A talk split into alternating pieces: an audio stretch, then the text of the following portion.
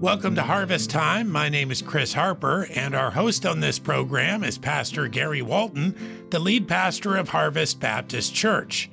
Today we have a very special program planned for you that's going to take the entire hour, but we know you're going to enjoy it. Here's Pastor Walton to tell us more. Half a day, Chris. We're in for a treat, I think, this time with Harvest Time. It's going to be a little bit different. We're in the middle of our uh, in-service with our staff. I think one hundred thirty-five staff or so are getting ready to launch both Bible College and uh, Harvest Christian Academy and a lot of other things that are launching off in the fall. And we are so privileged to have Doctor Les Olala here with us again, along with uh, Doctor Jim Bennett. And so both of them are with us for our in-service, speaking to our staff. They're going to be ministering to our church. And we thought it would be uh, interesting and maybe uh, helpful for a lot of people if we took a, some time and just did some more of an extended interview. And so our normal Harvest Time at twenty-five minutes or so, we're actually going to divide it into two different sections. And I asked Doctor O if he'd be willing to just spend some time talking about life and ministry and God's hand on his life. So first of all, Doctor Olala, welcome back to Harvest. We're glad that you're here. I have looked forward to getting back here for so long. I just wish that my wife were able to be here. And uh, but because of her health, she is not able to make the long trips. But we're we're thrilled here. I think this is my fourteenth or fifteenth time. Yeah, exactly. I think Guam. It's the fourteenth time here. Yeah, we just love it. And we're sad as well. We were really hoping that Missus O would be able to uh, come with you, um, but of course we know that. Uh, Health just is not allowing that to happen, but thank you for your willingness to be able to come. And Missus O, if you're listening, thank you for your willingness to give him up a little bit more to, to let him be here. Already in our sessions, you've been a blessing, just like we expected. So we're really thankful for that. Um, yeah, fourteen times in Guam uh, over the last twenty-some years. That's a lot of trips. You know, when you look back over the years, you can hardly picture that many trips, but yeah. We've we've just loved being here. Well, and our church family loves you, and because you've been here as often as you have, I mean, you're just part of the family. You're in our church directory, you and your wife are. Um, you're just part of our Harvest family, and we're really, really grateful for your influence. I told our church uh, last Sunday before you uh, came that um, outside of our our pastors, uh, Pastor Lewis, Pastor Heron, and others that have been on the pastoral staff, I don't know if there's anybody else that has a, had a greater influence on the culture of Harvest than Doctor O, not only because of the number of times that you've been here, just helping to shape uh, our ministry philosophy, but because of the influence that you've had on so many people that have both led the ministry here, that have served along the ministry here. So Um, you've probably impacted our culture here more than anybody else, and we praise God. We thank God for that and really honored to have you back here. Well, actually, it's very humbling to just be a part. To me, God's hand is on this and has been on this ministry for so many years. And to be honest, I'm very humbled to be here. And I don't say that carelessly or glibly. I genuinely mean that. I feel unworthy, but yet very thankful. To, to see the good hand of God continuing on this work.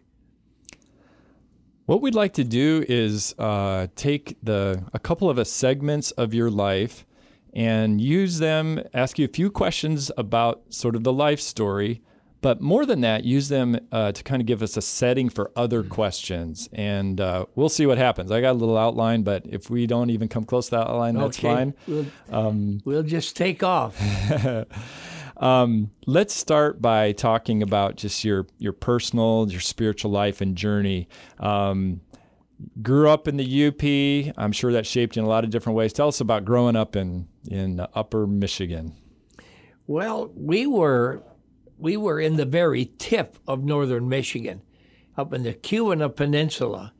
Uh, we averaged between two hundred fifty, three hundred fifty inches of snow a year. In fact, this year, I think they had three hundred eighty some inches of snow. We just came from up there. Okay. Actually, at the Gitche Gumee Bible Camp. Yeah. And uh, for anybody that's been around Northland, we've heard about the influence of Gitche Gumee over all those years. You're right. And it's and, awesome uh, that you're still right there. On Lake Superior. Yeah. You know, yeah. the Hiawatha poem is, you know, the, on the shores of Gitche Gumee. And, uh, and you know, I was not brought up in a Christian home. Uh, there was some religion, but uh, no gospel Christianity. And I was the last of nine children uh, born, and uh, that was right at eighty years ago now. Hmm. God brought a man into our life, Pastor Charles Hart. He was making twenty-eight dollars a year pastoring a small Baptist church in way in the tip of Upper, in actually in Calumet, Michigan. And he was burdened to reach young people. He saw some kids on the street, two girls, and uh, he invited the two girls to Vacation Bible School. And uh, they came, uh, got became believers, young girls, and then their their mother had divorced and moved up to Mohawk, Michigan, which was a mile from where we lived. Well, Jim Hill, who was a part of uh, another unsafe family, uh, just kind of a, we were very good friends, my brother Earl and Jim, and I was the youngest of, of that group of three there. Uh, the two girls saw Jim on the street and invited him, said, Pastor Hart is going to play hockey with some with some guys up in Calumet Saturday night. We'd love to invite you to come. Well, Jim thought, boy, this, I'd like to see a preacher on skates. And Jim had an attitude. I mean, he he was a rebel. Well, he broke Pastor Hart's collarbone that night playing hockey. Mm. But two weeks later, he got saved at First Baptist Church in Calumet. Mm. He got my brother Earl. And when Jim got saved, I mean, his life was so totally transformed. And and he's still going. I mean, he's probably eighty-two years old now, but he's still on fire. Mm. He never changed. Well, my brother Earl then uh, got saved, and then he and Jim invited me to go to church, and I was so backward, and I had a horrible speech problem with a lisp, and I, I went, and with this whole group, I went forward. Then uh, Phil Ward, he was a converted gangster, and he was out of prison, became a preacher, and he did a revival meeting at the church. And they invited me to come, and I went forward with the whole group. Nobody ever opened a Bible. I didn't, uh, I, I was so shy, I didn't know what, who to talk to or what to say.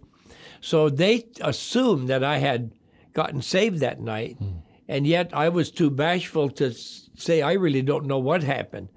And so I went through those teen years, every invitation, lift my hand, yeah, right. I know him, but in my heart I would cry, oh, if only I did know. But finally, in my late teens, I swallowed my pride and I went to someone and said, I don't really know if I'm, because I'd lay in my bed at night sometimes, Lord, if I'm not saved, you know, please, you know, like I had to keep begging God mm-hmm. when, instead of realizing his perfect love. And, but... Uh, but in the midst of that, I was under solid preaching all that time, both at the church and at the Bible camp. And I would get in and hear all the missionary speakers, and, and Pastor Hart would drive twenty miles Sunday morning, twenty miles Sunday night, twenty miles Wednesday night to pick my brother Earl and I and Jim and some, and they ended up with so many kids coming that they bought a bus, a regular school bus. And that brought us in. Many of those kids are in ministry all over the world right now from that little uh, little burg. And as God began working, I graduated from high school, never had any goal except to work in logging. And that's what I was doing through high school, worked with my brother. Uh, and uh, I that that was my goal. And fortunately, I had had a great high school education, didn't care two hoots about it, mm. but it was an excellent Uh, college prep, and my brother Earl had enough insight to go ahead of me and sign me up for that, uh, for college prep. So I had Latin. I went all the way into calculus in high school, and and the Latin helped me so greatly in my Greek and other studies. Mm-hmm. And uh, but I, God transferred me from the U P through a brother, my brother Ron, who was a foreman on a tree topping crew, and uh, when I was. He said, well, why don't you come, you have a week off, come down to our place. God transferred me from up there, and I hired, I got this job climbing And uh, how old were you then? eighteen years old. Okay. And so I I took this job climbing because they told me you could, because you have trucking experience, you have the uh, and uh, I mean how many years of chainsaw experience by then? And they said we can start you as a T one because in the union you you were a, you started out as a brushy a truck driver and then you would go up to T one, T two top climber. Mm. And they said, we'll start you as a T, T1. Well, I said yes and not even realizing. I, I didn't want to do that, but I said yes. But I think God was using that to move me to a place where I found Calvary Baptist Church in Lower Michigan. I was not running from God. I wanted to find a, a good church. And the Pastor Robert Rhodes, uh, who had the same ministry model as Pastor Hart, I got under that mentoring, and I I was making good money. I'd been climbing for a couple of years, uh, topping, and by then I was now in my early twenties. And uh, a Sunday that I was supposed to work on an emergency job, I told the men, I'm going to church tomorrow. And they said, well, we have responsibility too. And I said, well, I can't help it. I'm going that Sunday. The message that Pastor Rhodes preached, I took my hands off my life. Hmm. I said, God, I don't know what to give. I could, I can't speak. I never surrendered to preach because I knew with my speech difficulties, I could not, uh, I could not preach, but I wanted to be available. So I stood in front of that communion table, which was my altar. Hmm.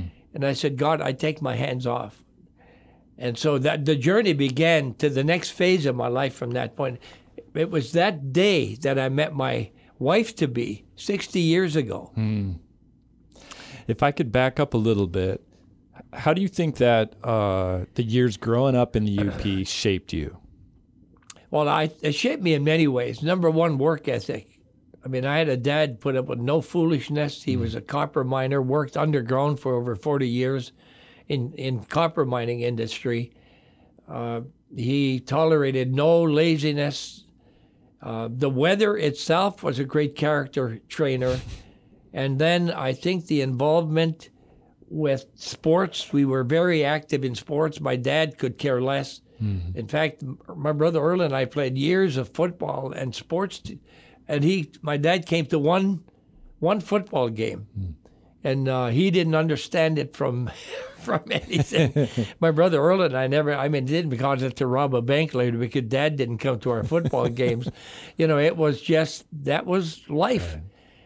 And he said, long as there's wood in that wood box, never mind the football, just make sure there's wood in that wood box. Mm-hmm. And uh, but anyway, God, and my brother Earl then went on to play college football on a, on a partial scholarship. And I had no goal beyond getting into woods and logging, but it shaped my, the character, it shaped the, there was nothing easy for which I am very, if I could go back and say, would I like to be raised differently other than lack of Bible reading at our, in our home, uh, I would not change anything. Mm. I mean, we didn't have indoor plumbing, we didn't have running water, we didn't have Uh, long before we had refrigeration, I mean, we put everything in a pail, lowered it down in a well.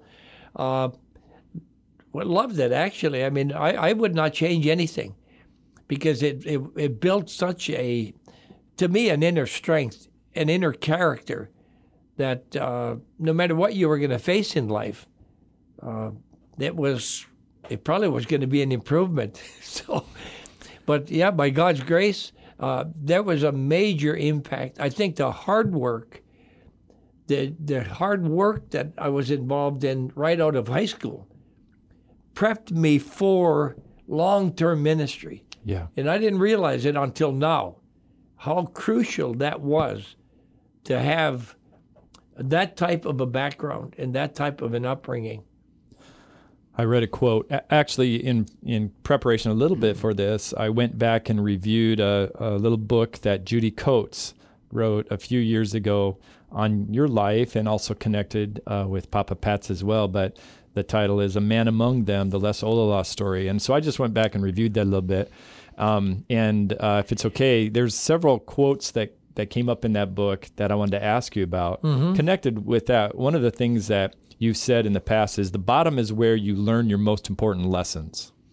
Yeah, and that's really a Philippians two mentality, a kenosis. Fortunately, when I did end up going to college, I spent my first semester in my personal devotions in the book of Philippians, and it was my freshman year in college that it sank in my head that uh, servant leadership is biblical leadership. Hmm.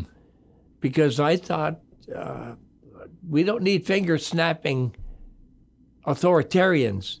We need servants who are going to model that. So that kind of sunk in my head uh, during that time. Can I ask you about that a little bit? Because it, it really has been such a theme of your ministry. Of course, anybody that uh, went to Northland or anybody who sat underneath your ministry has heard this servant heart, this servant leadership.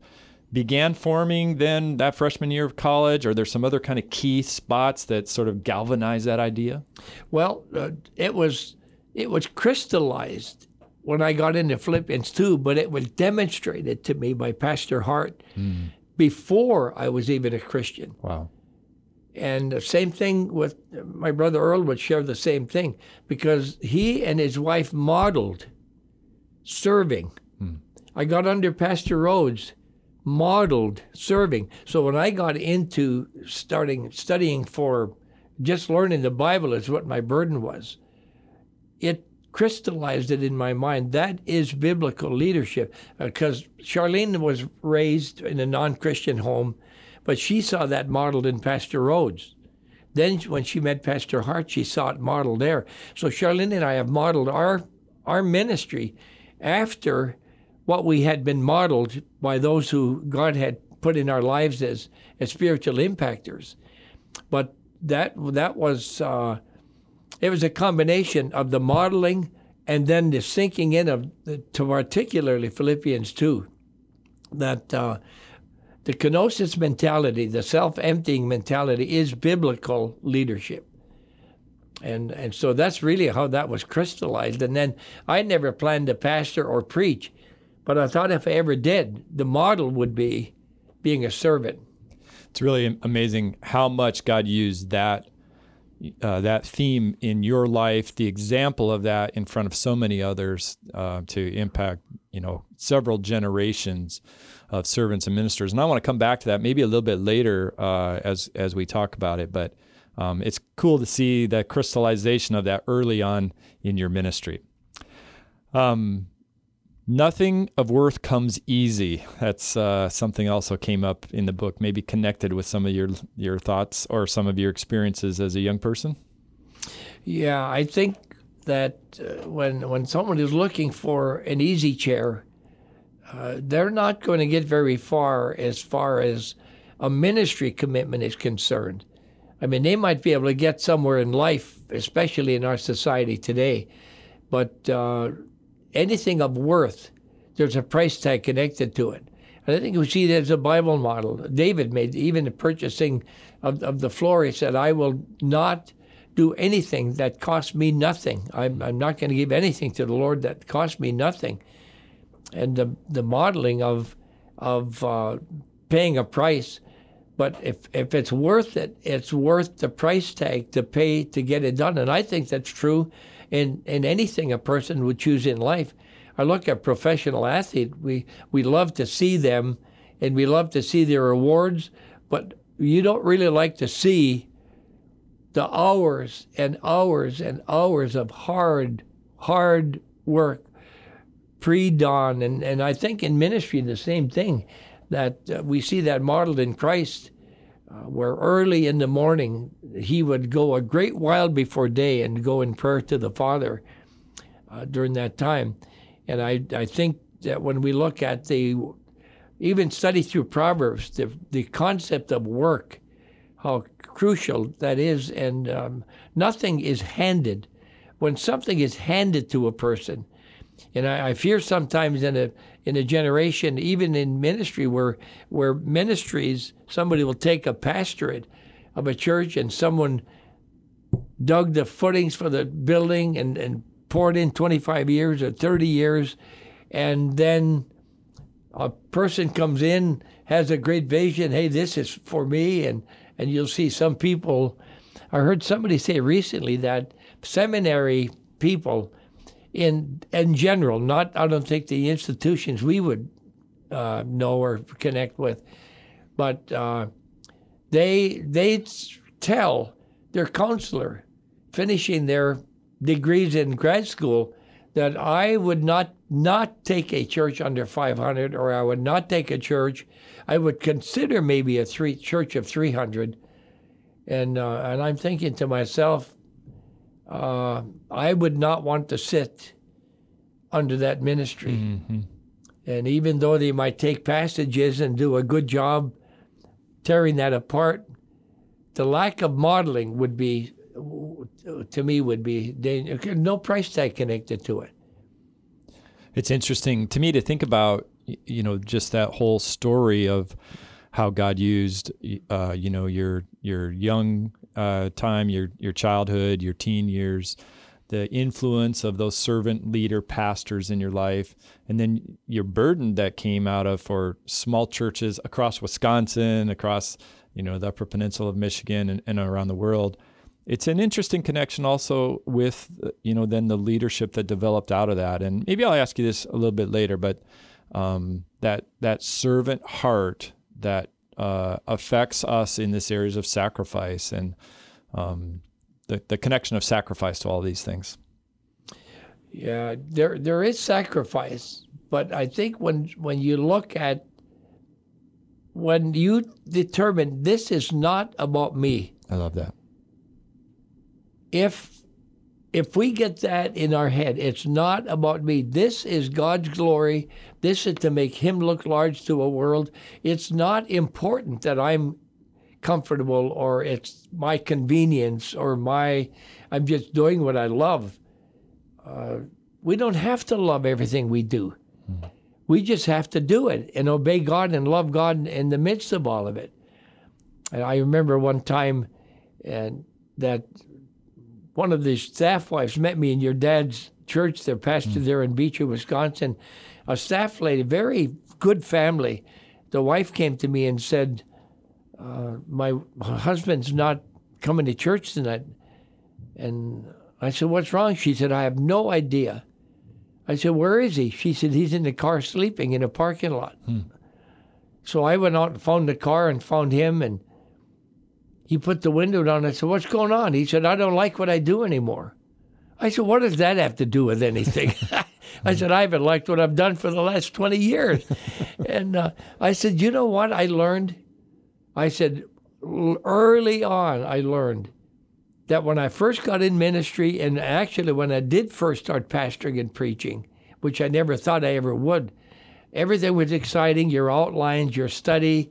Uh, you can't wait to lay out what you've dug out and lay it out in order. Then you then you counsel somebody and someone gets saved, and then you're invited to go and speak somewhere, and there's a trip. And I said, everything is exciting. And I said, without realizing it, what happened in my life, not knowing except in retrospect that I was loving the ministry and winking at the master. And I said, God, in his perfect love, put me in his vice, and he started turning it. And he started turning because he loved me so much he was not going to let me go on just loving the work and winking at him.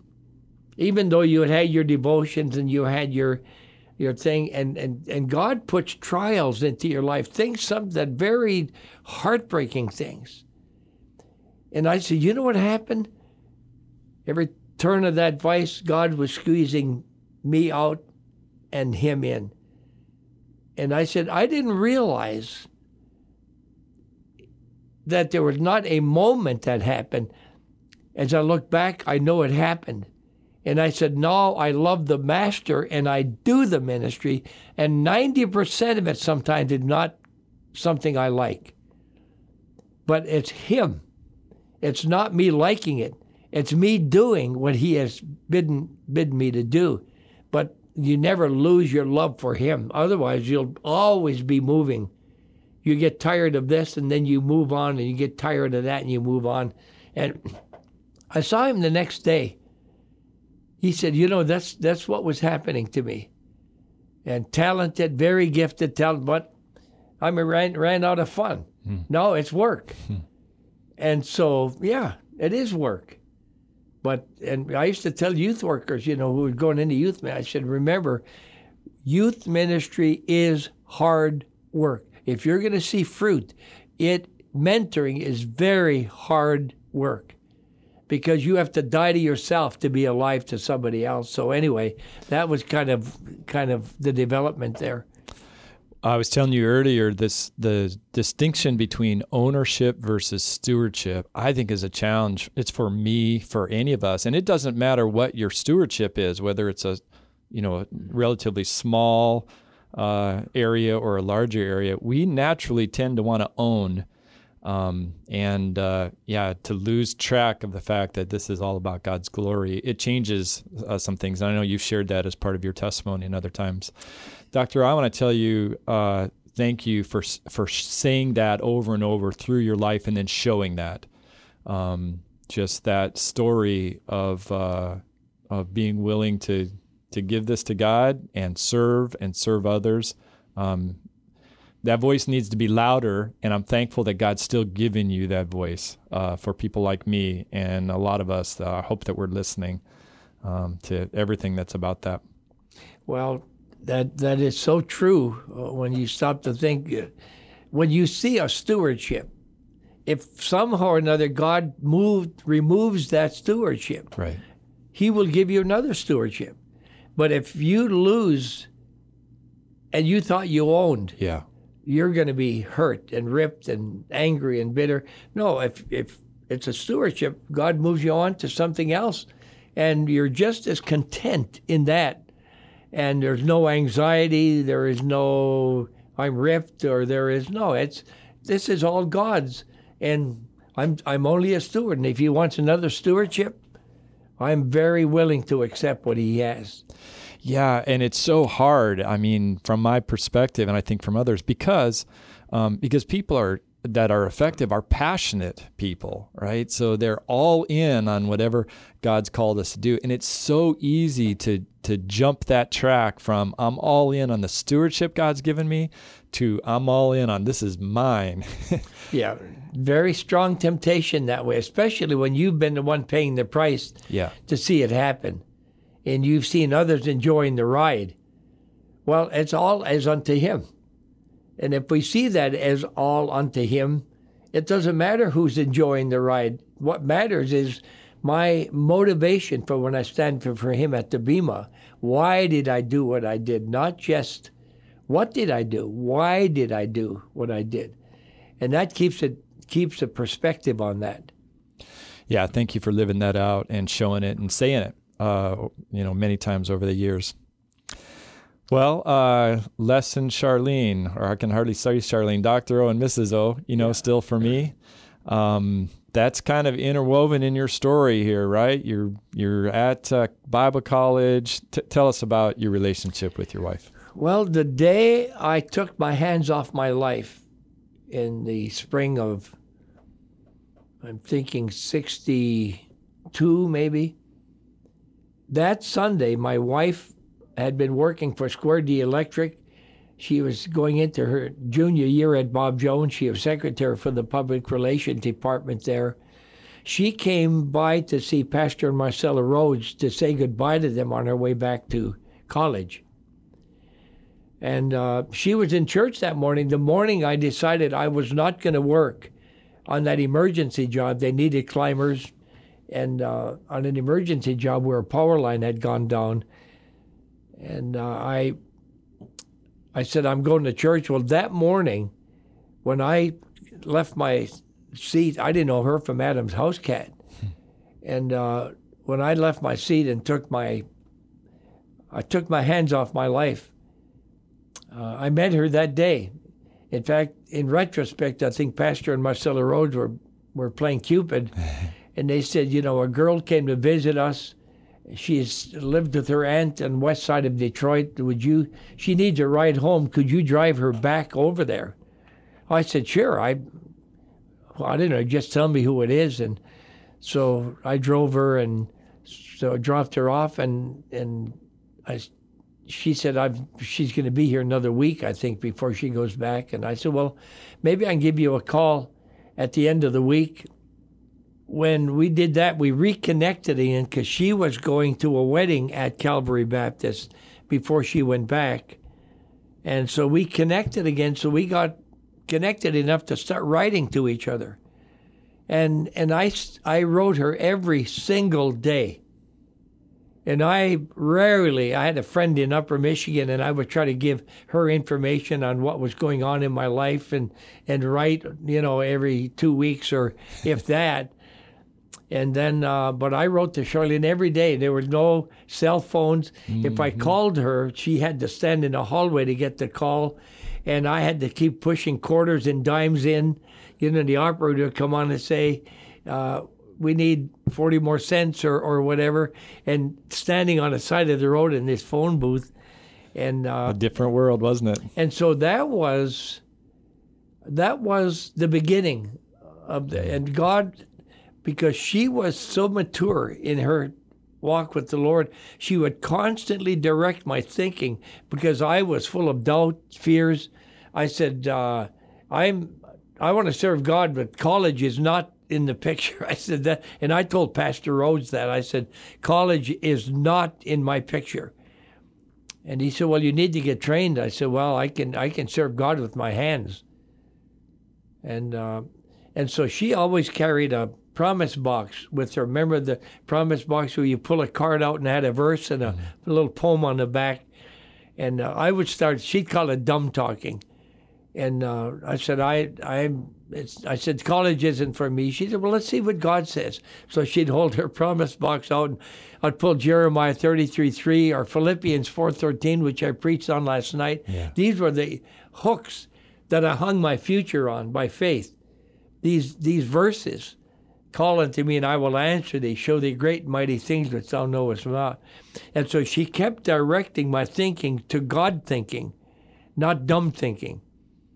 And uh, and so with her maturity, uh, she kept me thinking, uh, not doubt, but faith, not fear, but faith.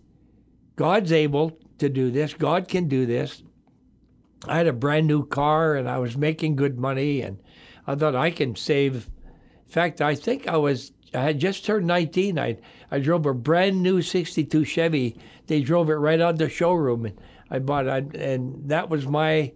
My hot twenty-one hundred and fifty dollars I paid for a brand new Chevy. I remember well, and uh, so Pastor Rhodes wrote to the college and had an application sent to me, and I looked at this and I, I kind of chuckled and I filled it out, thinking they won't accept me anyway. So what's the difference?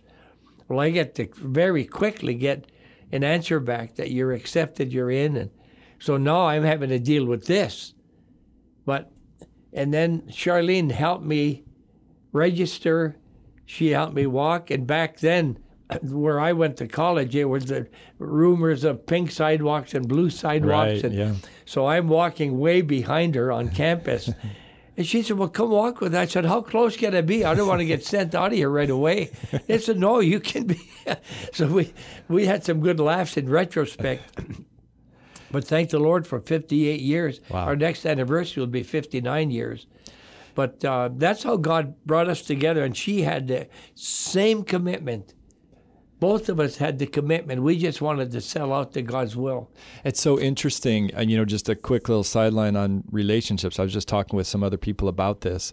Um, how critical it is. And I love that word that you said, that in relationships, we have the same commitment. At that stage of your life, you didn't have the same maturity. No. Um, she was a more mature believer than you were. Um, and even I was just telling even our staff recently that uh, the commitment of marriages, I'm doing pre-marriage counseling. Almost everybody that comes to me tells me, you know, they're both believers. I want to ask, is there a commitment together to following God? If you're both pursuing God with all your hearts, you can make this work. The maturity is what has to match. Um, but man, it's going to be a lot, really, really hard um, if one's pursuing God at a different pace than the other's attention that comes part of that. So anyhow, even I'm just thinking about our church family. It's an important uh, yeah, distinguish for them to be able to understand that commitment to God really allowed your relationship then to grow together. Uh, definitely. And I think as I got into the Word in college, right. I mean, I just buried myself in it. And uh, and I think that uh, when we married, it was there was such a mutual commitment that there was never any hesitation if God called us to do something. In fact, we were actually looking, because I didn't think I could speak. And I thought I could go, we were going to go with Shantyman Ministries. We had looked into that, and I was going to make our living logging and work and do Bible studies right in those mm-hmm. logging camps. So we yeah. had already planned that with another couple when we got out of college. But that isn't how God led. I was figuring out what I could do, but God was leading a different direction. But the commitment was there. If that's what it was, then that's what we...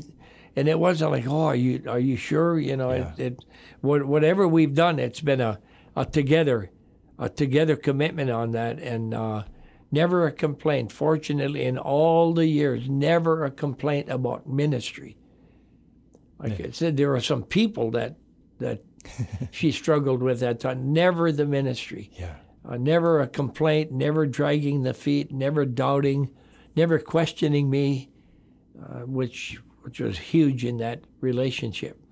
I love that. It's so encouraging. Uh, fifty-eight years, right? Yes. Um, what would you tell us, you know, would be the keys to a healthy, loving, lasting marriage?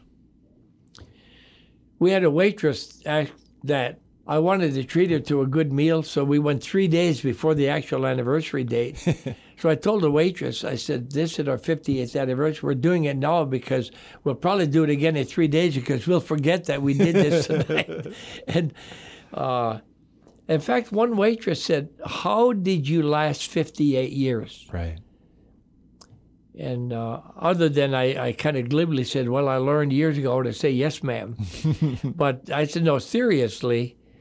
I said, you know what? We've practiced, and she better than I early on, we wake up thinking about the other's need, mm. not our personal needs. And uh, and I said, you know, I get up and I, she goes to the kitchen to do something. I make the bed up. Well, I'm not a bed maker. In fact, if you lift under the covers, you'd see the hypocrisy and all of that. But the top looks smooth. But at least when she comes in, she said, the bed is made up. There you go. And uh, it's the effort. It's the effort, but it's the thought. And yeah. I'd, sometimes I'd, I'd drive, I'd be driving somewhere, and then I'd get, my phone would buzz, I'd look down, and it said, that was sweet. But she and and I learned more and more as we've grown that it's, you're thinking her need. She is thinking my need. And I really think the the best long-term is the excitement to meet each other's need. And, and that covers all of the marriage relationship. And so it's never me, oh, boy, I have to have this. It's not me getting. It's us sharing or us giving to each other. I, I feel it's very crucial. And obviously the walk with God is, is a, a given. Uh, you know, I'm talking on a practical level now, but your walk with God, you know, where where the, the closer you're to the Lord, you're each to the Lord, the closer you are to one another. So that's pretty much of a, a given. And I, I think uh, husbands are uh, are really losing a lot when they're not praying with their wife. Even before bed, to pillow your head, say, honey, let's just pray and thank the Lord for the day. And and the, the, the husband pray. A lot of women are crying that their husbands would be the spiritual leaders and that at least could we pray together. Uh, and what a difference that that could make uh, in in lives that way. The two of you then have raised a family, uh, kids and now grandkids. Um, some of that time kind of in the spotlight, right? Kids kind of right on on uh, campus. Just tell us a little bit about raising a well, family. Well, I did a very foolish thing. Because as we went to Northland, you know, we were ready to move to Redding, California, and I ended up by hearing the vision that Paul Patz had to get people trained and sent, and uh, we didn't. We were squeezing a nickel so hard the Indian was riding a buffalo, and so we could not, we could not buy uh, any land or build any house. It just wasn't, the salary was not where we could just go out and, and get a loan. So for almost nineteen years, we lived in the middle of campus trying to raise a family. That was stupid, mm. because you have, here's the girls' dorm, and here's the the boys' dorm over here, and here's the admin building, and here's here's our house. It's just like a regular trail going by. And when you're trying to raise a, and there's no normalcy, and you had a lot of experts. These eighteen-year-old experts who knew everything about raising kids. And so we couldn't go in the yard and have normalcy. And I, I kicked myself for, for not, you know, if we were in the yard, I mean, we'd have a security person come up and say, who's going to clean this up? Hmm. This is our yard.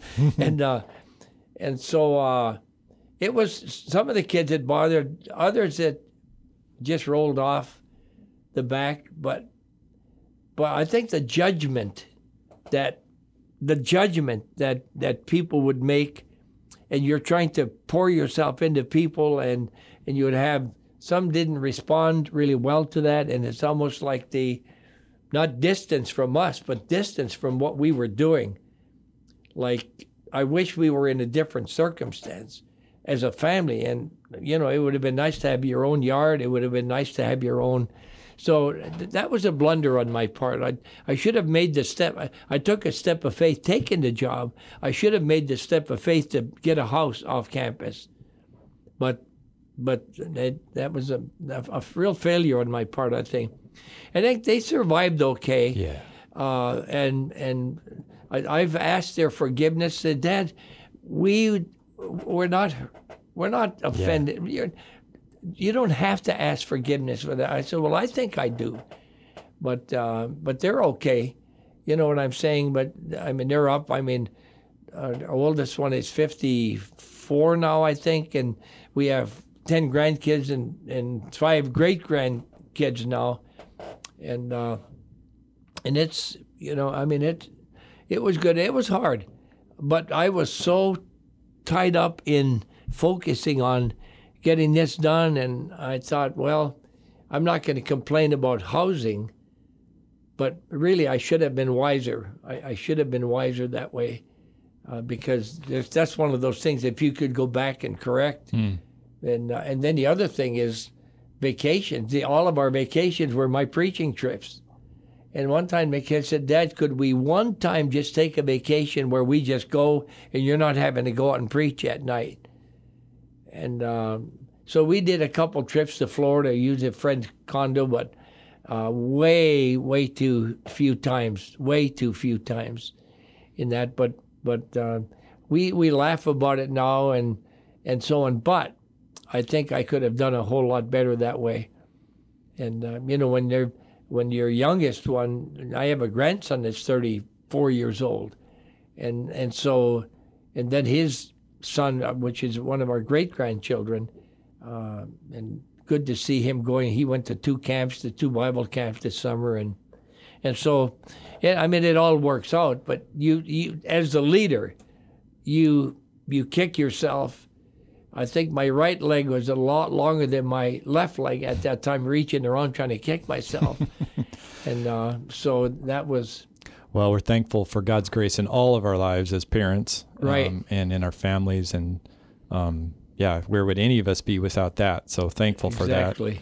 And, and kids that do understand and serve along beside us. And, you know, I've seen that in your kids as well. Um, you've had an influence on so many young lives. I mean, hundreds, well, thousands of, you know, college uh, kids that have come through Northland, and then the influence, you know, before and after. Um All of us, more, you know, most of us now, uh, in the middle of raising families and marriages, and if you could kind of, in a fatherly way, look out over this crowd of, uh, you know, young people that now are, are in the middle of these families, you know, could you tell us one or two things that would say, hey, make sure you focus on this? Well, number one, focus on making sure that God stays central in uh in the time, not a preaching at supper time, but just the sharing things, sitting down and eating together.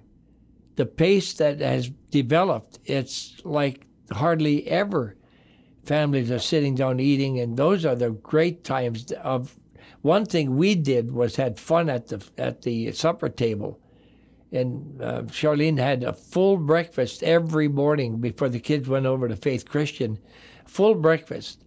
I mean, ham and eggs and biscuits, and and that was a, a great morning time. And then a lot of times these supper meals were were not as regular, but I think. And then another huge thing, if you're raising, especially in the junior high, early high school, guard their friendships. Guard their friendships. Don't assume anything about their friends. Like if somebody is going to stay over somebody's home, don't assume anything. Because I, I do believe that Satan can use a friendship to turn a child a different direction. So be very diligent about their their kids' friends. And, uh, and then uh, have fun together. Hmm. As as a family.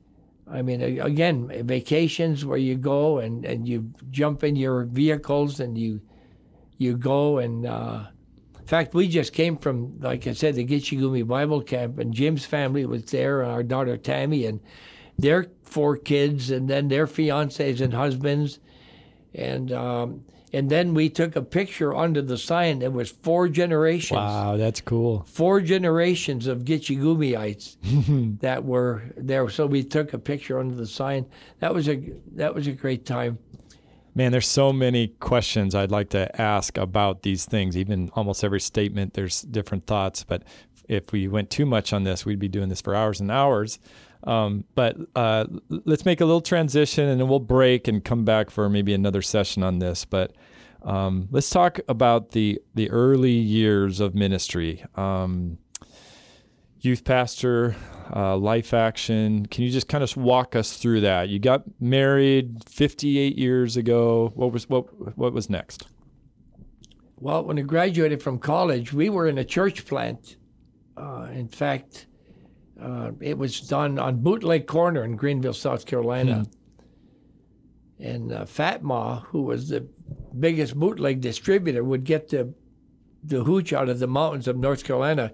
She lived kitty corner from Charlene and me, because we ended up pastoring that church, which is now the church that Mark Minnick has. Doctor Minnick has the Mount Calvary Baptist. Uh, but at that time, Doctor Rod Bell, Charlene and I worked with Rod and Lenore and some other couples planting that church that was Baptist Tabernacle. Mm. And Rod Bell was the first principal of the Tabernacle Christian School. Uh, he was the founder of the Tabernacle Bible Institute, that is now the Tabernacle Baptist Bible College.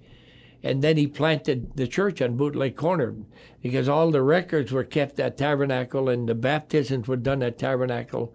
And so when we built that new building, there was no baptistry, because all the it was a mission church from Tabernacle. Mm-hmm. Well, when I took the pastorate after Rod left, uh, we changed the name to Mount Calvary and changed the constitution. Not changed it, but read, wrote its own constitution so that it became Mount Calvary Baptist. And I agreed to do it for a year after Rod left. And uh, I, not a year, I said a short time. We ended up being a year. We reorganized because there was kind of a two men with their eye on that pulpit, and almost almost blew the church apart. And we were running at that time two hundred plus in a new church plant, and not inviting students, but trying to reach the mill people, Poe mm. Mill, and uh, and so Pastor Rhodes made a trip to hire a church secretary, and I'm running a backhoe. And I see him. He sees me on this backhoe, and uh, and I'm also pastoring the church.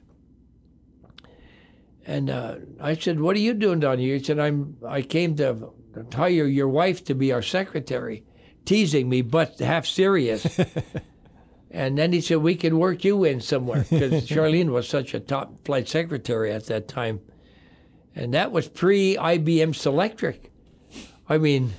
That was Edison that just invented the light bulb, I remember. And, uh, well, when he got back home, uh, the deacons had said, while you were gone, we decided you don't need a secretary, you need an assistant. Mm. would you consider calling Les and asking him if he would consider moving up here and becoming your associate pastor? And he said, well, I just talked to Les a couple days ago. And uh, so they wrote a letter of proposal. That's how I ended up moving as the youth pastor, actually associate. I was in charge of outreach, in charge of youth ministry, and in charge of the uh, bus ministries. The whole, I had I had three job descriptions, and the only one I said I don't think I can handle would be the youth. I'm not a youth. I don't play the trumpet. I can't say hey, hey, hey. And uh, no, he said no. You you want? So I decided if I'm going to be in youth work, I'm going to dig into Bibles. Mm. What does the Bible say it takes? And so that's how we really built the youth philosophy. So we worked together for about ten years, but after. About eight years, Del Fehsenfeld from Life Action Ministries uh, asked if I would meet him at Detroit Airport. He flew into Detroit Airport, and I drove over from Roseville across Detroit, met him there. He said, would you consider coming with Life Action Ministries and doing our uh, adult ministries, you know, doing the family conferences at the end of the week? There'd be a Sunday through Sunday through Wednesday meeting, and then on that Saturday there would be then there would be a pre-session every night. And I said, well, I I I don't know. I, I said I I certainly would would enjoy seeing what God is doing. But I said I have no reason to leave where I am. I said, but I, I won't say I won't pray. And so anyway, I went back and I talked to Pastor Rhodes. I said, Del Fehsenfeld came and asked me if I would consider going, and I told him no, not at this point. But uh, then Del said, well, what about what about if for a year you would fly out and you and Ed Heinsen switch? So Ed Heinsen and I, Heinsen would do uh, a, a week, and then I would fly in and do a week. And so we would meet in the airport sometimes, him going home and me going out, or vice versa. And and so and I said, uh, so we, we did that for a year while I stayed at Calvary.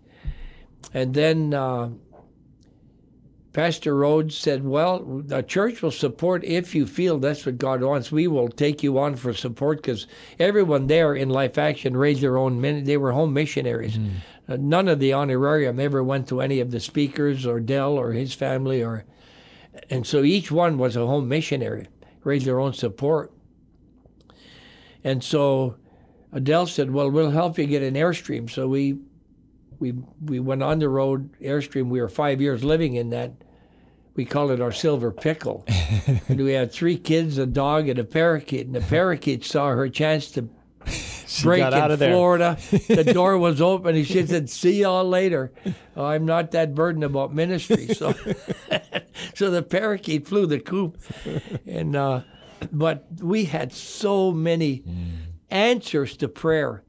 And I, and I, I wish time would allow to share some of the absolute, uh, almost miracle meetings. I mean, churches would... Churches, you'd stay there. One church where thirty-one days, one hundred twenty-five baptized the closing night of the, of the, the thirty-one days, and and others just uh, churches coming back together that had been bitterly divided. And during that time, I said, Del, I feel burdened to meet with these staffs, so I started a staff meeting, a noon luncheon, and sometimes we would go all the way up. So much. And I would record every church we were in. I would watch strengths, weaknesses, what was biblical, what was biblically violated, and I kept, I kept charts and files, analyzing, and hundreds of churches. And uh, it it built a more solid, because I said, I'm going to apply what we what we saw work at Calvary, and I'm going to apply that in our leadership things at in these meetings. I've never heard you say that. It's that's an interesting thing, because that was something early in my life I just I was interested in as well, just looking at churches and evaluating strengths and weaknesses. And yeah, it's it's clear what it's done in your ministry philosophy over the years, you know. Well, it, it definitely, because I would keep a record, and mm. sometimes you would be in a booming, banging Uh, back then, the, the B B F was exploding, Baptist Bible Fellowship. Uh, their numbers were exploding, and and yet uh, I would say pragmatism. Mm-hmm. Then next week you'd be in First Church of the Deep Freeze, pastored by Jack Frost, and you have a iceberg in a yeah. in the pew and polar bear in the pulpit, and then you go to the next one. It was uh, it was yeah. boy, you know. He, uh, but then so I I would just watch biblical principle uh, violation of biblical, no Bible pattern for that. So I would we would start sometimes in luncheons and go right up to the service time. Mm-hmm. And I'd barely get back to our trailer in time for me to get ready to do the pre-session. And so all of the things that God allowed me, I was able to bring into Northland, building a what I felt a solid, balanced philosophy. Uh, there was known by no one, uh, tied in with no group yeah. per se. So we were free to be free without being owned. And uh, and so I think it was a huge plus what God did in those five years on the road that brought, a to me, a balanced philosophy of solid Bible training, solid passion for souls, but yet not displacing God in the process, mm-hmm. but keeping God enthroned while his word was being preached and souls were being won.